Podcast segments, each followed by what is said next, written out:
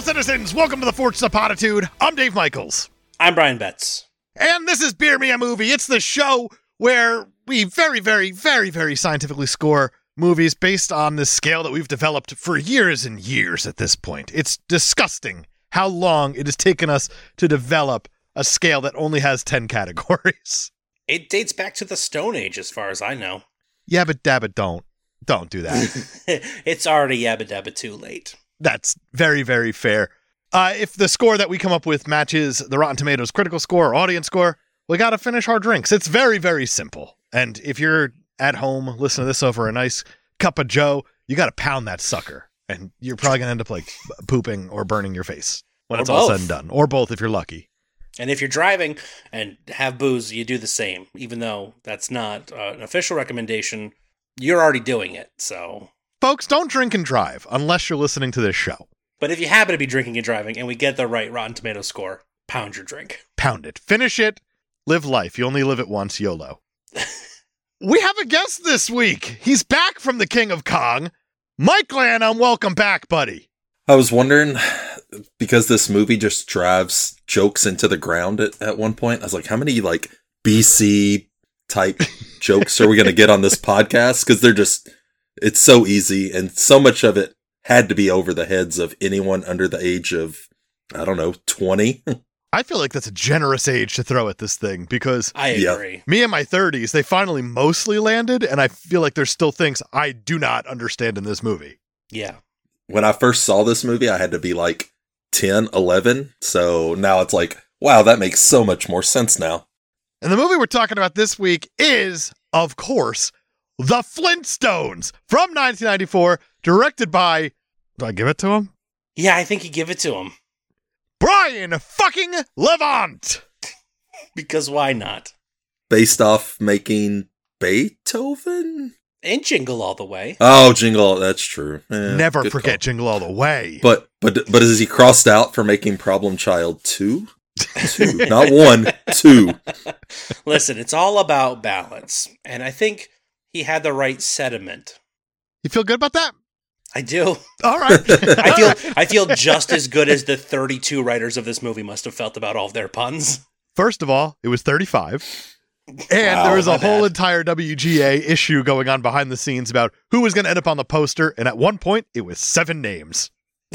I love that. You absolutely shouldn't, because literally 35 Monkeys could have put together something a little bit more coherent, not as funny, because this movie The is sort of brilliant. Shakespearean version of the Flintstones? Brian, you've seen this, yeah? Yeah, of course. I saw this in theaters. Like, I remember seeing it in theaters. I don't remember where or when I saw it, but I know that I've seen it. You want to dive into this and score it ridiculously highly? Because I'm going hard on this one. Um, I suppose if that's that's starting off in dangerous territory, but I'm I'm here for it. I feel like Babe Ruth is coming up to the plate. I'm, I'm calling my shot, baby. I'm going hard on this one. It's the holiday season. Why not? What's it have to do with cavemen, Brian? The holiday season. absolutely nothing. I, I'm just, you know, trying to get into the spirit of being generous and letting you do whatever you're going to do. Just go ahead and read it, Bon. All right, we start off with writer Rick Strikely once again doing an attempt at acting. He's been doing okay so far. He's been doing all right, um, especially because it's me acting out his words. He's just doing the writing of the acting. What part does he want to play this week? Because last week he played Doug, the Sean Astin role in 51st Dates. That's and right. Brian's tongue nearly fell out of its head. It was not only difficult to read, but it was my. I felt like my tongue was going numb by the end of it because of the lisp. Seems like a good time to announce it. on Patreon. Brian's going to be doing a special reading of Fox and Socks by Dr. Seuss that is all warmed up. With a lisp. Please don't do that. this week, writer McStrikely assumed the role of Dictabird, Sweet Jesus, man. uh, and he is testifying before Judge Boulder of the Bedrock Boulder. court system. You know, what? one of the 35 people who wrote this movie couldn't come up with that. AI wins. That's right. AI, AI could have written this movie better than 35 people. Ahem, Your Honorable Judge Boulder. Hold on, that was bad. I need to get into character here. He's a little more British. He's, like He's a, a, British lot more bird. British. Yeah. And it's kind of Ahem. offensive that you're like, you're doing a British accent right now while wearing a New England Patriots hat. Uh, well, you know, balance, like I said. Oh Ahem, Your Honorable Judge Boulder, members of the jury, esteemed citizens of Bedrock. I am the Dictabird, a creature of flight and recording of facts. It's a living, Oh, and God. I'm here to recount the events that have transpired involving one Fred Flintstone, played by John fucking Goodman, and his family, his friend Barney Rubble, played by Rick fucking Moranis, and the nefarious executive schemes at Slate and Company. Historically, do you think that this is the first embezzlement? Uh, oh, I thought you were going to continue that thought, but uh, first embezzlement, it could be. I think it might be. I mean, when does the Catholic Church come into an existence? When when does Jesus flip over tables? I don't know. Does it that start at zero, or does it start at like thirty three when he got hung up, or something like that? I've always wondered because we go right from before Christ to after death, right? That leaves 33 unaccounted for years. it's not after death. I I know. the that. public school I- system. I took Brian. Latin. Why does why does this bird sound like uh, Zazu from Lion King? Like I, the whole time I'm like Rowan Atkinson. No, too early. and then I'm like, nope, same year. I guess it could have been. It bothered me the whole movie that it's not the same person. Harvey fucking Corman, though, the That's a voice of get. Dictabird, is the original. Uh, what's his? The little green Martian from the show. I feel like a lot of cameos in this movie were of people that were in the '60s cartoon. Was Elizabeth Taylor in the sixties cartoon? She was not. Because that's a get. Like she used to be one of the greatest actresses of all time. Still is. Just now she's super dead. But she's in the fucking Flintstones, and it makes no sense. As the stepmom. I don't think it's a stepmom. I think it's called a mother-in-law, Brian. Mother. That's exactly what I meant. You know, sometimes words are confusing, Uh, and the go- categories are very similar on certain websites. Very fair. Do your British accent again. All right. It all started at Slate Rock and Gravel Company, where Fred and Barney toiled day after day quarrying rock. Quarrying rock. I guess that's what you do in a quarry. You you quarry. It's a verb now. On a day like any other, Barney expressed his gratitude for Fred for having loaned him the money for an adoption application by switching his own higher test score with Fred's on the company aptitude exam. What kind of company does an aptitude exam? Like you do it before you get hired to find out if you're a dum dum. You don't really do it so much in the midst of working there to see if you're a dum dum. I don't think they're really looking for dum dums so much as they're looking for people to promote. They are, but then they end up weeding out a dum dum. We're looking for a fall guy. And if you're looking for a fall guy, why would you go with the smartest in the room? That's a very good question. Well, I think it's just to pull it over Mr. Slate's eyes. Fair enough. This act of friendship propelled Fred from the working pits to an executive office, as the exam was part of Mr. Slate's search for a new vice president. It wasn't so much Mr. Slate, it was Cliff Vandercave. Kyle fucking McLaughlin. Yeah. Yeah. And he, he can rock that caveman outfit, my friend. I was very surprised to see him in this movie because I did not remember it being him. We're getting to the person that I was very surprised to see. When his name popped up, I'm like, man, had he just finished Twin Peaks, like, might have been like perfect timing for him. But other than that, Steven Spielrock is just there, like, trust me, we got a guy who's about to blow up. We love Spielrock. However, I, the Dictabird, voiced by Harvey Corman, Harvey fucking Corman, was privy to the machinations of Cliff Vandercave, the company's scheming executive, and his accomplice, Miss Sharon Stone, played by not Sharon Stone, but Halle Berry. The way you just worded that, it would have been so much funnier if they got Sharon Stone to play that part. yeah, but she had other commitments. Halle Berry probably didn't at all. this is early, early Halle Berry. I like this Halle Berry a lot. Oh, It's a she's good Halle Berry. gorgeous in this movie. Sharon Stone would have been funny just for the name, but bravo for for doing it anyways. I like that they didn't change the name. They're like, well, we don't have a rock pun for Halle Berry. I don't even think it was that. I bet like all 35 writers are like, we're going to name her Sharon Stone. Get it, guys? Get it? And then Spielrock came in. He's like, that's a real person. They go, I'll leave it in. Who gives a shit? We're, we're naming things after rocks. She can't do anything. Sharon's a common name. She can't do anything about it. Can't do anything about it.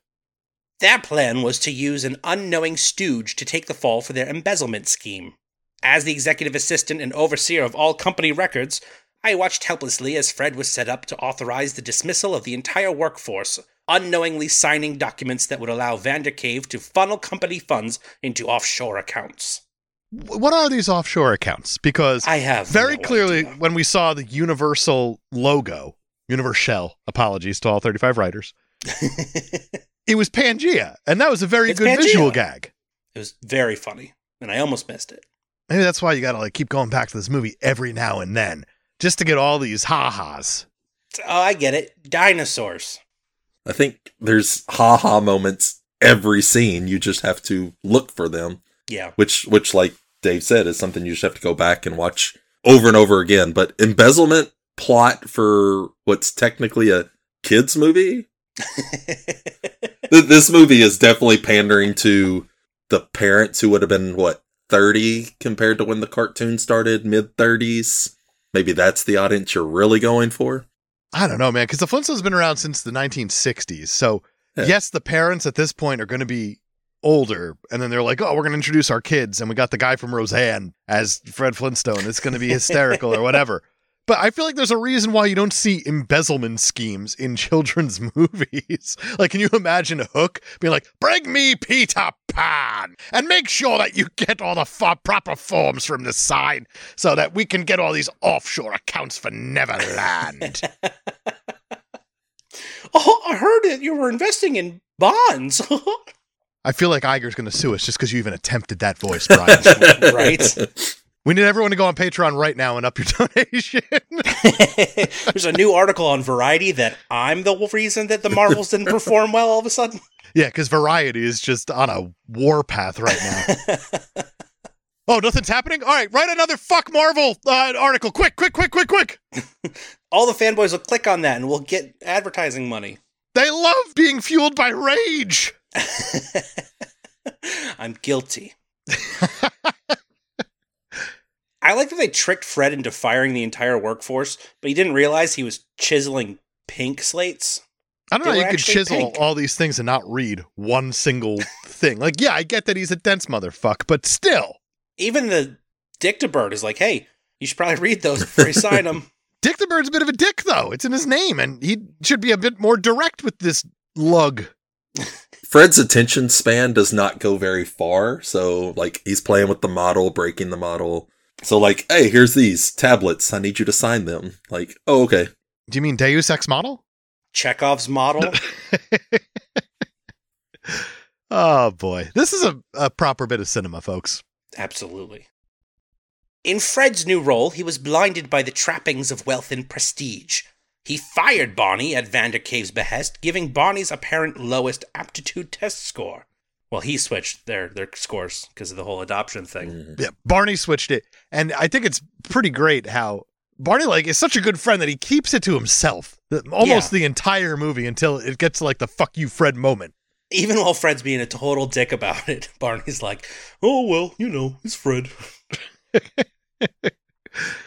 Fred then proceeded to upgrade his family home into a swanky mansion and became increasingly disconnected from his working class roots. I like how they consider putting one extra story on it Yeah. to be a mansion. You had to build that out of solid rock. It can't be cheap.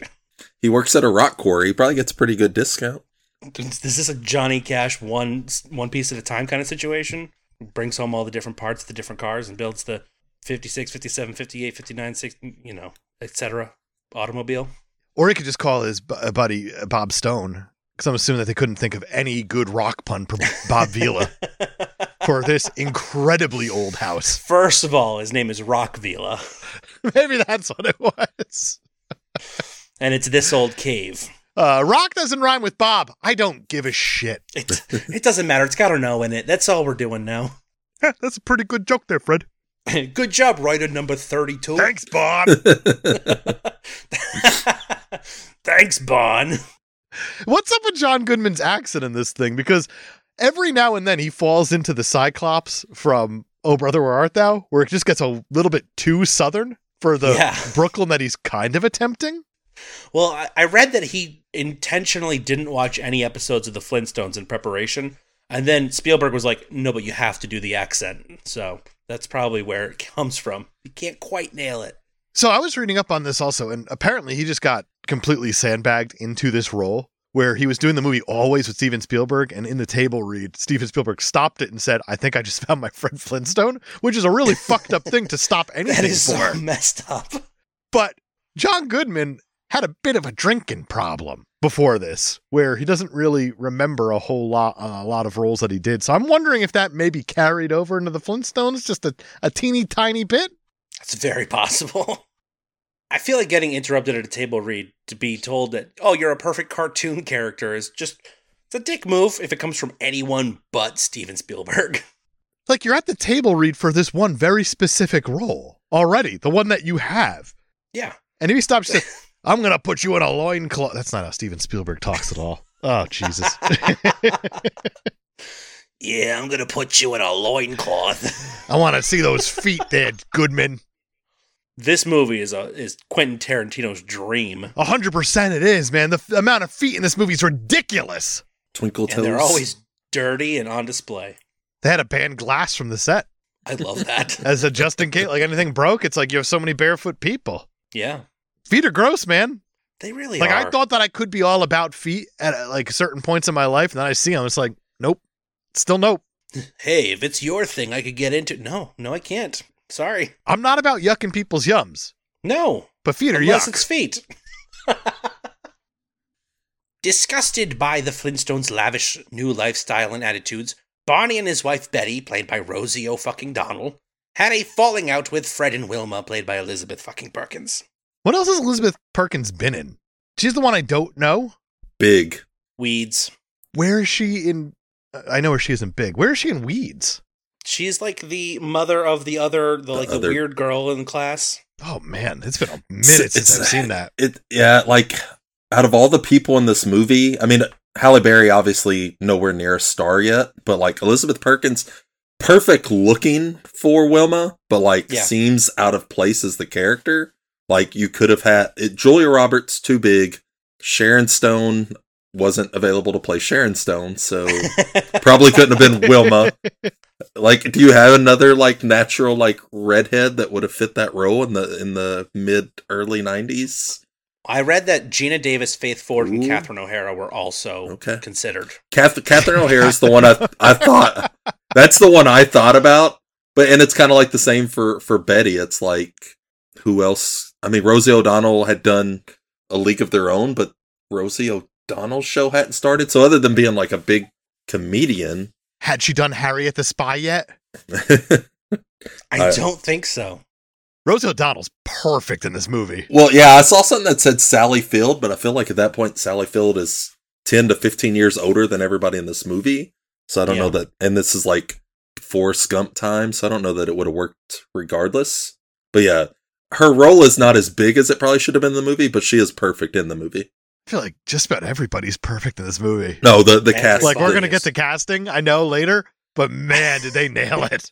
you see John Goodman and you go, "That's fucking Fred Flintstone." Like it's perfect. I That is See why Fred. Steven Spielberg needed to rudely interrupt his own table read to just loudly announce that out of nowhere. He's like, I know I'm the only one here, but dibs, dibs, dibs and apparently, Spielberg wanted Danny DeVito for Ooh, Barney. Yeah. And Danny DeVito was like, uh, "It's not right for me. what you want is this Rick Moranis guy." That is exactly what he wanted. What about what about uh Jeff Daniels? Maybe You're getting very dumb and dumber then. I know, but like That's true. And he think he's probably too tall. Him and Goodman had just came off of Arachnophobia. Well, not right off. It'd been a few years, but that could have worked. But I, like you said, I, I like the Moranis thing, especially for the the height difference with uh, Goodman. It's perfect. That's why I'm going hard on this movie, folks. because it's perfect. We ha- we have it on record. Great chemistry. When embezzlement accusations are levied against Fred, Betty and Wilma join forces to help clear his name. Together they coerced me into recounting Vandercave's plot. Betty straight up strangles him. Yep, uh, Rosie O'Donnell's not fucking around here at all. Meanwhile, while the quarry workers' attempted lynching of Fred and Barney helped Fred recognize the error of his ways. They're not even just getting lynched. They're getting lynched by incredibly famous comedian Jonathan Winters Yeah, wearing a weird leather sideways hat. it's a lot of fashion choices happening here, and I think they all rock. Well, Jesus fucking Christ. You've finally done it. You've gone too far. That was. I'm just trying to emulate the movie.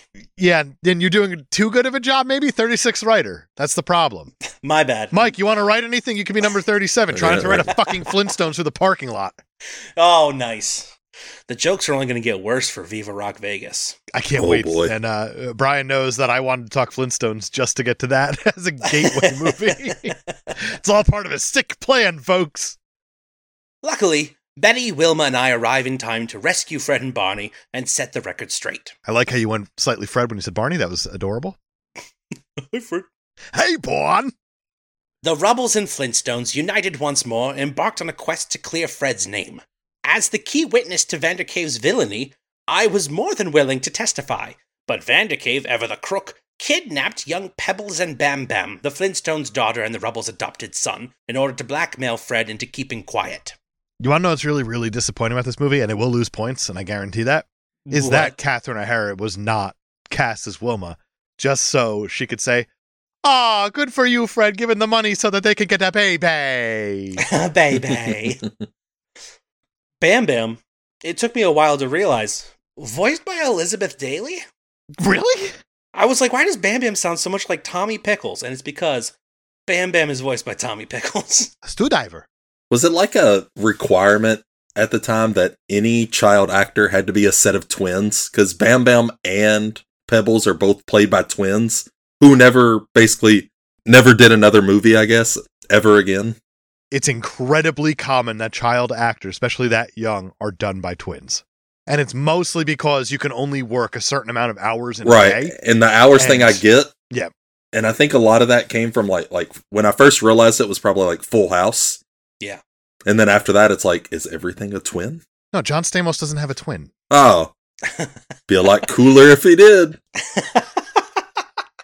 I feel like the first time I noticed the whole twin thing was like Big Daddy. oh, yeah. Yeah. I forgot that that kid was twins. That kid is twins, yes. One is Frankenstein and the other one is. No. Scuba Steve, damn you. Thirty packets of ketchup. it Wait, was that the Sprouses? was the Sprouses. Wow. It's been a long time since I've watched that movie. Uh, That's a weird deep pull for you, I guess. Even though everyone at home is probably just like, it's the fucking Sprouses to name them. You know, Cole and Dylan. Frankenstein and Dylan. Fuck those kids. And their sweet life. The Flintstones and the Rubbles managed to outsmart Vandercave, save the children, and expose the embezzlement plot to Mr. Slate. they had like the worst Rube Goldberg machine ever in this device that they did. Like Vandercave's like, oh, we're gonna create this modern device in order to quarry faster, and that's why everyone's getting fired. And it really just like launches a rock, like it's Michael fucking Vick throwing a ball to Deshaun Jackson. It's an happens to automated land process. on this tiny ass little platform or whatever, and then it gets broken up by grinders that are way too high for these rocks. Absolutely. Those kids just duck. Gonna be safe. They probably didn't even have to do that. They just sit there. They're pretty much they're in a log. It's Splash Mountain at this point. Just less racism. That's why that rock got closed, man. It's not because log flumes went out of fashion. It's because it was horribly racist. Doubling down on Iger. He's coming for us. He is, but I like my kids like watching roller coasters and things like that. They think it's a lot of fun, and they're like, "Oh, what other Disney rides can we do?" And uh, we I showed them like Pirates of the Caribbean, like the ride on for it, and like the Tron roller coaster thing, and then uh, one for Splash Mountain came up, and we're going through. They're trying to like catch this rabbit. It's incredibly, incredibly, incredibly racist. And they're like, "Why did this ride close?" I'm like, "It's just old. Yeah. You know, It's just real old. times they are a changin'. It's not your daddy's ride no more."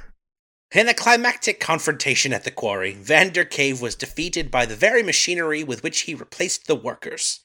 In the wake of these revelations, Fred declined an authentic offer to head the company's new concrete division, preferring to return to his original position in life, having learned that friendship and integrity are more valuable than money and power. What an idiot. Right? He basically invented concrete and he's like, no, I don't want it. I'm gonna name it after my daughter, Concretia. Concrete. Concretia. maybe, maybe the one joke the 35 writers, however 36 writer, like probably the one that didn't land compared to the rest of the movie. It was a stretch. I feel like the closest we've ever gotten to that joke is in waiting when they're talking like, "Oh, chlamydia. I think I'll name my daughter chlamydia." it's on that level for sure. And so, Your Honor, that is my testimony of the events that transpired. The Flintstones and the rebels have demonstrated their innocence and rectitude. Cliff Vandercave is the true criminal, and I am prepared to submit all relevant documents and records in corroborating this account. Thank you for your attention, and I hope my testimony helps bring justice to Bedrock. Wonderful. Thank you so much, Dick DeBird. Brian, you're a embarrassment to British people everywhere. Go Oh, watch yeah. like the Great British Baking Show, so at least you can practice on your own time. Mm. Yeah, I, I need some some pointers. Maybe I'll call up Dick Van Dyke. God. Oh, you thought you were going to talk Cork Day? A steppy time! Famously. Steppy time, a Perfect. steppy time, a steppy time, a steppy time. Uh, Famously perfect British accent. my God. Like, I feel like him doing that accent in Mary Poppins, him just going, We're coming up on the bicentennial. and We're still fuck the British, right? All right, I'll take care of it, guys. Chem chemoray, chem chemoray. Uh, this movie is goddamn near flawless. For story and motivation, I'm going to go with a four. you shocked me there. I'm not in a position to argue against a four. Slightly below average. The lower end of average, really. It is an embezzlement plot scheme for children. Kind of missed the mark there. Four. Next up, we have casting. I am really tempted to go 10. I am too. Not kidding at all saying that. for Fred Flintstone. They entertained the thought briefly of John Candy, and they really wanted to give to Jim Belushi, but they decided that he was too skinny for the role. what version of Jim Belushi were they thinking of? The not John Goodman version. okay. Jim Belushi, Dan Aykroyd, Bill Murray, and Chevy Chase were all too skinny for the role, and they refused to use a fat suit. Um, So, Bill Murray would have been terrible in this movie. oh, it would have been awful. Goodman literally looks like Fred Flintstone. Like Yeah. he does. He's got I don't, big time caveman face. and you're you're spending all this money. You're like, ah, bring in Elizabeth Taylor. Her role can't is believe it, man. not I can't important. believe it. not important to the movie, but we're gonna bring her in anyways. I audibly laughed at when she first appears and Fred's like drunk from the bowling event and he calls her a fossil and I'm like, dinosaur joke. I Perfect. like when he says that you're going to be eating so much crow that you'll be passing feathers for a week. I love that. That's a really good line that That's I bet phenomenal. 35 people were involved in. It's, it was in the first. It's the only thing that remains from the first script. you even have Bull from Night Court, which every time he Yeah, pops you up do. you, he pops up in a movie, I'm like, it's Bull from Night Court. R.I.P. Richard Mall. Oh Yeah. l- a recent RIP. He might be cold by now. I'm not quite sure. It's very recent. Super recent. Yeah, 10. I feel good saying 10. Yep. You know, I yeah, ten. Show me a better Flintstones cast. You can't. You can't? Protagonist. All right, Fred. I was gonna say, is it Fred or is it Barney? It gets really, really tricky because in a Flintstones uh, anything, it's really an ensemble. It's not so much about the Flintstones. The Rebels are just as important. Yeah, the hijinks doesn't usually happen without the other. and I'd argue that Fred Flintstone is more of an antagonist for a lot of this movie. Yeah, that's really confusing. I'll go with a four again. I'm not gonna give you an answer on who it is, but either way, four antagonist. It's got to be Cliff Vandercave. It has to be Cliff Vandercave. He's just trying to modernize the cave making, rock house making assembly line while also embezzling a lot of money. And it also sets up a Zoolander joke well before Zoolander That's true. about how when they're looking at the models and Fred goes, All right, This Blonde, house- Look this how house, no small one's this gonna fit house. this house, Blonde. Vandercave's gonna like roll out with all this money, and then he's like gonna leave Sharon Stone to take the blame or be the one that gets arrested. I'm like, you have this hot secretary who wants to go with you, and all of a sudden, Right? nah, I'll just take the money. I'm good. Maybe it's like a Sir Lancelot situation in uh, Monty Python and the Holy Grail. But yo, guy. No, no. Antagonist is- has to be the first embezzlement of all time. He invented embezzling. Uh, uh, six. sure. Okay. It sounds good. Uh, screenplay. oh Jesus, Yeah. Mike, uh, what do you think about this one? Because I want to not touch it at all. Like, I'm trying to figure out how this movie even came together. Like, you, you have a plot, obviously, but like, you had to go, you had to build it like scene by scene and be like, all right, where can we put a pun? Where can we put the most on the nose joke possible? every scene. And then it's just like all the stuff that you have to have for modern day time, but for this setting, like the alarm clock, where it's just like the fire, the fire, the fire's, Oh, bur- yeah. the fire's burning the rope, and then it hits him in the head. The Rube Uh, Goldberg alarm. The the the kid throws the or the the man throws the newspaper, and it's a it's a stone Ten Commandments tablet, and it breaks when it hits Such the a good yard. gag. but it has the animated Flintstones, Fred Flintstones picture on Yeah. it instead of like an actual photo. Like the writing is as dumb it is, as it is, it's really good. There's a lot of really good jokes in this movie. Oh yeah, there are. and they're they're towards adults. I feel like more than anything, there there's the kid stuff, and you've got Dino and the kid and the Bam Bam and and Pebbles and stuff stuff that entertain the kids, but mainly the jokes are for for the adults. And like you That's said, true. the older you get, the more you're like, oh my god, that's that's so funny. I'm I'm gonna go seven. wow. I will remind you that this movie did win a Razzie for worst screenplay. They gave out Razzies in 1994. I think this was the first year they actually Oh, did wow. Okay. supporting actress, but they were doing screenplay before this. We'll get there. I'm okay in the six to seven range, and I hate it. I hate myself for s- for agreeing with Mike on that. I laughed out loud too Well, many. that's times it. I to laughed. fathom I, I that. laughed at Yeah. like every joke. There, there was only like one that I was like, eh. you put thirty-two monkeys, thirty-five monkeys in a in a room with a typewriter. They're gonna write a few rock jokes. Like, like I almost want to. I didn't look. Are there deleted scenes on YouTube? What jokes didn't get make the cut? I'd be terrified to find out. There's not so much deleted scenes. They had to add scenes like last second. Like the whole bowling thing is a last second addition. Oh, that's right. Yeah. Well, and you have basically three, maybe four, technically comedians. Like, how much of it's ad libbed? Did they just make stuff up and then? Oh yeah, let's write that into the script. We're getting to the point where we're gonna have to do a John Goodman bowling movie every month. Is he in Kingpin? Can he be in Kingpin? I guess we'll find out in January. We need a definitive answer, six or seven on this. Is this the hill you want to die on, Mike?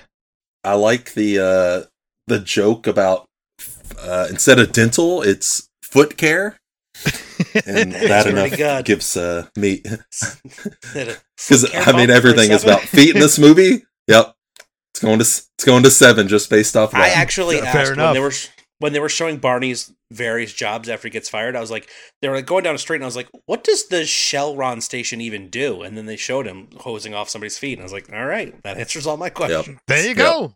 It's an airtight movie, man. Send this thing to space. That's the Jetsons, Dave. Sorry, send it to the Titanic. Style and tone. It's got to be real high. I mean, they lean in. The Bedrock set cost four and a half million dollars. That's insane. It is insane. That's ten percent of the budget. yeah, it is.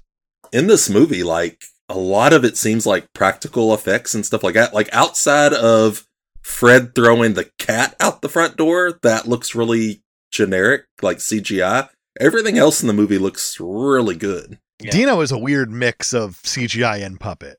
Yeah, Also voiced fully by Mel Blanc using archival footage. There you go. It's the first bit of AI that's ever been done, probably. I think it was just using clips of him going. uh, I say you didn't need much for for for Dino. Silent Dawn, I want to go like eight. The movie Yeah. looks great.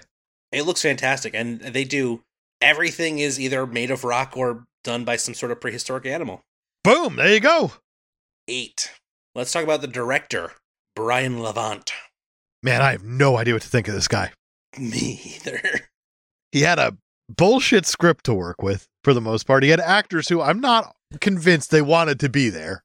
Some of them felt like they were being held hostage by S- Steven Spielberg. He made a movie, and the movie made buku bucks, so that's, that's got to true. be something. You know, critically not adored, but financially did what it needed to do. And he nailed the opening sequence. Absolutely. Five. Five feels like the very safe answer here, and I'm for it. I'm not totally sure what to think of this guy. That's He's right why down the, the middle. five is there. Five it is. Let's talk about the music. Scored by David Newman and an in movie concert by the BC 52s. Can't go wrong. Can I tell you the most jarring bit of music that's in this movie? You sure? It's when they go to Cavern on the Green. No, no, it's it's not even then. You know, Cavern on the Green.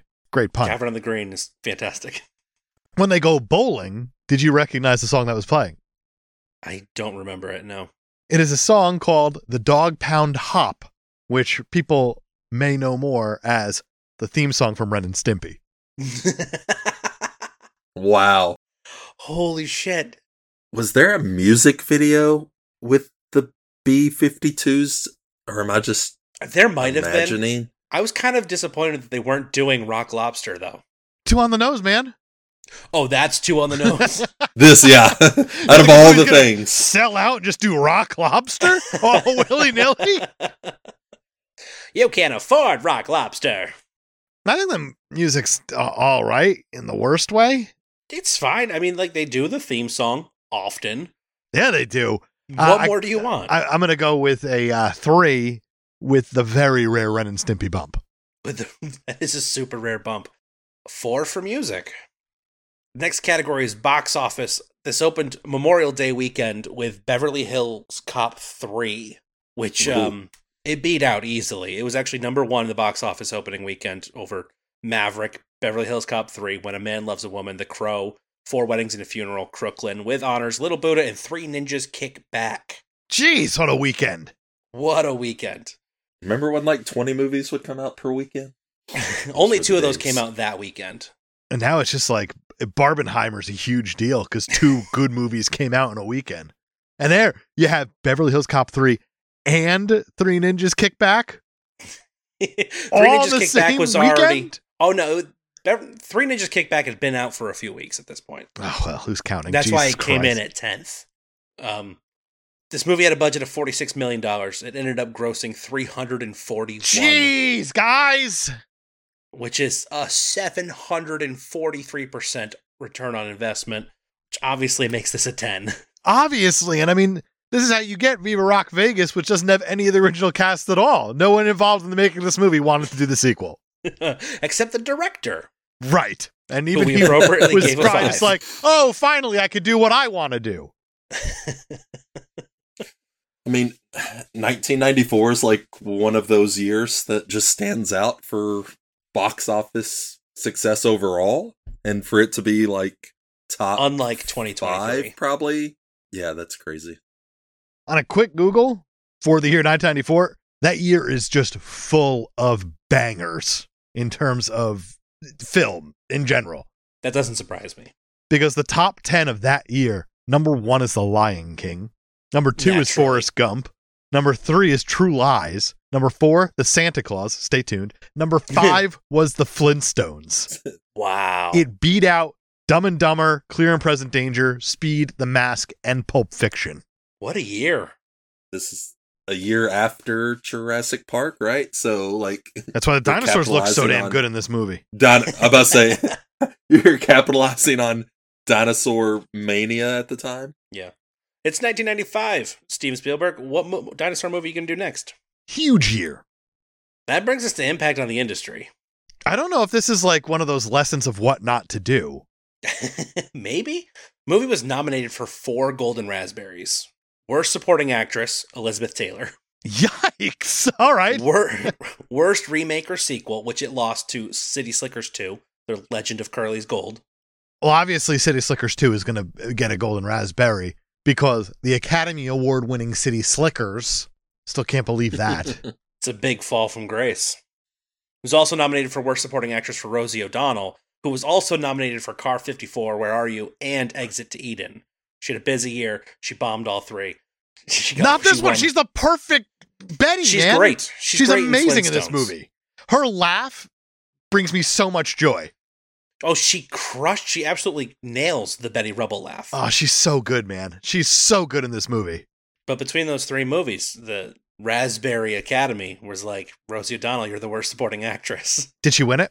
She did. Oh, well, if- when you're listed for three, you're probably going to win it. Yeah. And of course, it won for worst screenplay. I'm not sure this had a very big impact on the industry itself, but in terms of nostalgia, definitely checks a lot of boxes. It absolutely does. Uh, I mean, other industries, because there was a video game. There was, like, do you remember how big the McDonald's promotion was. for Rock this movie. Donald's. I have vivid memories of Rock Donald's. It was like all the toys, all the uh I think they brought the Mc the McRib back Yeah. and just kind of tied it into the movie cuz it looked like the same thing that they put on the car when the car fall, falls Yep. over. That should make you question McRibs for forever. Uh, I always do. Every year after they con me into eating one. The McRib is And back. they're like, it's never coming back. Do you like And then- McRibs? I, I don't No. know. I can only taste onions That's all it is. because it's all onions and just a tiny little slab of meat. Raw onions. Can I tell you another line I really like in this movie? Is uh, Yes. when they're talking about friendship, and I think it was either Fred or Barney. It's like, there's like 4,000 other people in this world. I could find another friend. Yeah, Yep. Yes. that's a good one. In fact, in Industry 2, Yeah. maybe, It got a sequel. got a sequel. you know? oh, God. It sustained Brian Levant's career for another year. That's good. Life support's important. So he could eventually do a Christmas story too. Yikes. Oof. And are we there yet? In the spy next door. Let's say didn't he do more things with Rosie O'Donnell? I feel like they were connected. What are you implying, Down the road. sir? Yeah, well, not that. Not with Rosie. No. I don't want to knock the guy because I just Googled his net worth, Brian Levant, Oh boy. and uh, it's up for debate between 1.9 million, 5 million, and 12 million. Those are very different numbers. They're very different numbers. So uh, good on him, I suppose. I guess we give him the elusive bump. Nope. Uh, it's still two. No. Still a two. no. I just find that super impressive that his- he has that net worth for just saying yes to various things without reading them clearly. That's going to give the Flintstones a total score of an even 60. So we obviously went way too high on this by a lot because the critical score is 23%, the audience score is 25%. Oh, wow. I expected That's us to be higher and that to be higher. Roger Ebert did see this movie and he gave it two and a half stars. That's high for him. He said if the Flintstones had been able to devise a story as interesting as its production values, it would have been some kind of wonderful. This is a great looking movie, a triumph of set design and special effects, creating a fantasy world halfway between suburbia and a prehistoric cartoon. The frame is filled with delightful and inventive notions, all based on the idea that modern America might somehow be reconstructed out of rocks. Just watching it is fun. Spot on. Man doesn't say a lot anymore, but he nailed it there. But fun is the the appropriate word for this movie. So there you go. That's the Flintstones from 1994, directed by some possibly fucking rich guy. Maybe. Brian, this is my pick. I knocked it out of the park because I usually do. You usually do. So I got to ask you, Brad Guy, why don't you tell us all we're talking about next week? Beer us a movie. Well, in the spirit of the giving season, Dave, I want to give you choices. This is scary. I don't feel comfortable with this at all. I have two options in front of me, and I've been unable to narrow it down. One is a gift for our listeners, the other would probably be more of a gift for Dave. Oh, One- fuck the listeners. There's nothing for me. One of them stars an actor that we have never talked about. that could be a lot of people. The other one is directed by a director that we have never talked about. Again, a lot of people.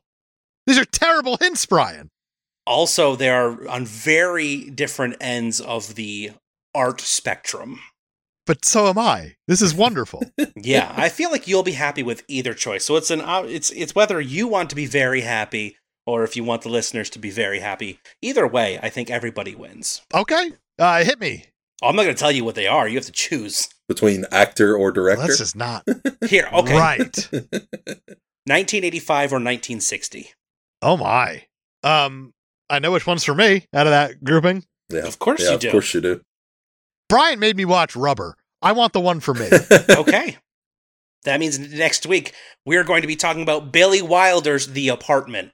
Are you kidding right now? I'm totally serious. oh my god, it's one of my favorite movies of all time. It's just Christmas adjacent enough that I felt like it was appropriate. It's New Year's adjacent ish and Christmas adjacent ish, but uh, yeah, it's fine. That's a wonderful, wonderful, wonderful pick. God, I'm so happy right now. It's what was fully the other torqued. one? What did I what did I deny everyone for for my own selfishness? And guys, the the apartment. I cannot speak highly enough about it. It's one of my favorite movies of all time. Billy Wilder is on my Mount Rushmore of directors of all time. Brian knows that. I Yeah. absolutely fucking adore The Apartment. I love Some Like It Hot. I love Sunset Boulevard. Absolutely. I am giddy right now, Brian. I love that for you. For everybody else, it could have been Chuck Norris's Invasion USA. Oh, Jesus. Oh, I feel horrible now. All right. Ah, you know what? Brian giveth, Brian taketh. What are you going to do? Next week, Billy Wilder's The Apartment. Until then, thank you for listening. Be sure to rate, review, subscribe. Send us your movie suggestions for our end of the month listener pick, which it's December. You're getting our Santa Claus episode for Christmas, and then we're going to be off for a couple weeks, but get them in for January. Uh, and join us on Patreon. This month, we're going to do something kind of Christmassy. We're going between two ideas right now. We'll see where that ends up. And um, if you subscribe to our Patreon, obviously, you get two picks for our listener pick, and you can submit those to bear me a movie pod at gmail.com or to any of our social media at Beer Me a Movie, where you should follow us, especially on Facebook, because we always put up a post on our recording day asking for your questions and comments. Except for when Dave forgets. Oops. I look. I looked earlier. I was like, I didn't see a post. Did I miss it? Do I need to submit questions? Do you have any? Uh, I have a. I have a this or that question that kind of pertains. If if we want to, uh, Mike, Mike Lanham. We got one. We got one Mike from Lanham Mike. from the guy here. we got one. Uh, okay, so Flintstones cartoon, The Jetsons. Which one? And I. I'm more surprised that the Phew, that the Oh, boy. Jetsons like is only it only started like three years after the Flintstones, like for for the technology part of that show in the '60s to be a thing. That's true. Um, I've always linked them, so I'm actually surprised that they came out that far apart from each other. I really like in the in this movie, The Flintstones, how you had the executive producers. It was whoever Hannah, whoever Barbara, and then Kathleen Kennedy. Mm. But I know which one I'm going with out of those two because one of them nearly got me fired from a summer job. Oh boy! Oh Oh, boy! I want to say it was like my sophomore year of college coming home. Uh, I did like temp work, but it lasted for the whole summer. And it was at a sprocket warehouse okay. where uh, people would put in their orders for their gears and sprockets. And I was the guy who I fulfilled those orders. It was a very small uh, operation, as you can imagine. And I would constantly call my boss, Mr. Spacely. And he did not like that. I would have shifted to Toad the Wet Sprocket. So I'm going with the Jetsons. Oh, you're going okay because it almost got you fired. You like it more. Yes, because I have uh, nostalgia. It has directly affected my life. Yeah, I I also kind of lean the Jetsons, and I'm surprised it hasn't gotten this kind of. film yeah, I was thinking the adaptation. same thing. Like, Well, George. I do remember there being like a an animated Jetsons movie, but how you didn't get a live action like this, especially with the success of this, like how much money it made. I know the Jetsons Yeah, isn't as popular in name recognition. It it is big, but it's not as big as the Flintstones. they don't have the serial tie-in. or vitamin tie-in. Maybe that's what they gotta do. It's like you have the Flintstones vitamins for like the kids or whatever, and then maybe like rebrand Viagra with like the Jetsons uh, thing to make your rocket large, take off, Are or you- something. Copywriting, Are you are you team Fruity Pebbles or Cocoa Pebbles? Cocoa Pebbles. I'm not a monster. Cocoa Pebbles Oh, but- forever. But they What kind have of question is that? You have Fruity but Pebbles are there's awful. but there's Cocoa Krispies, and they're very similar. There's not like a really generic fruit, Fruity Pebbles, or at least not a good version. Good. and there shouldn't I'm, I'm be. glad no one's tried to knock off garbage. That's like there's only one Honey Smacks. Yeah, because they're terrible. That's Oh, look at this. This is generic circus peanuts. It's called circus peanuts. I think I just combined two cereals. Isn't it Sugar no, there's- Smacks there's Smacks and Golden and are there Honey Golden Smacks? Crisp. I don't know. One has a frog and one has a bear. Is it Oh, a the monkey or a bear. bear? Bear. The bear is awful. I think It's one not of good. them is dis- So is the I think frog. one of they're them, both bad. one of cereals. them's discontinued. Is Cookie Crisp discontinued? Because that was just cookies. It was straight up fucking No, cookies yeah. for They breakfast. still make it, but And you don't- whoever thought of that was a genius. they still make it. You just don't get the uh, cookies for the breakfast. robber scenario anymore. Didn't they just bring the hamburger back? I feel like that's the same thing. it's got to be close to. They brought Grimace back, as we all know, and uh, As we know, maybe Love. I'm not quite sure yet. how I Are the feel kids about always that. trying to steal the guy's Lucky Charms? And the Tricks Rabbit's always trying to steal the. No, There's that's a Austin lot of Powers theft. you're thinking of. A lot of theft happening in the cereal game. That's right. It's a very cutthroat environment. But yeah, it's it's always going to be Cocoa Pebbles. A 100% absolutely. Cocoa Pebbles.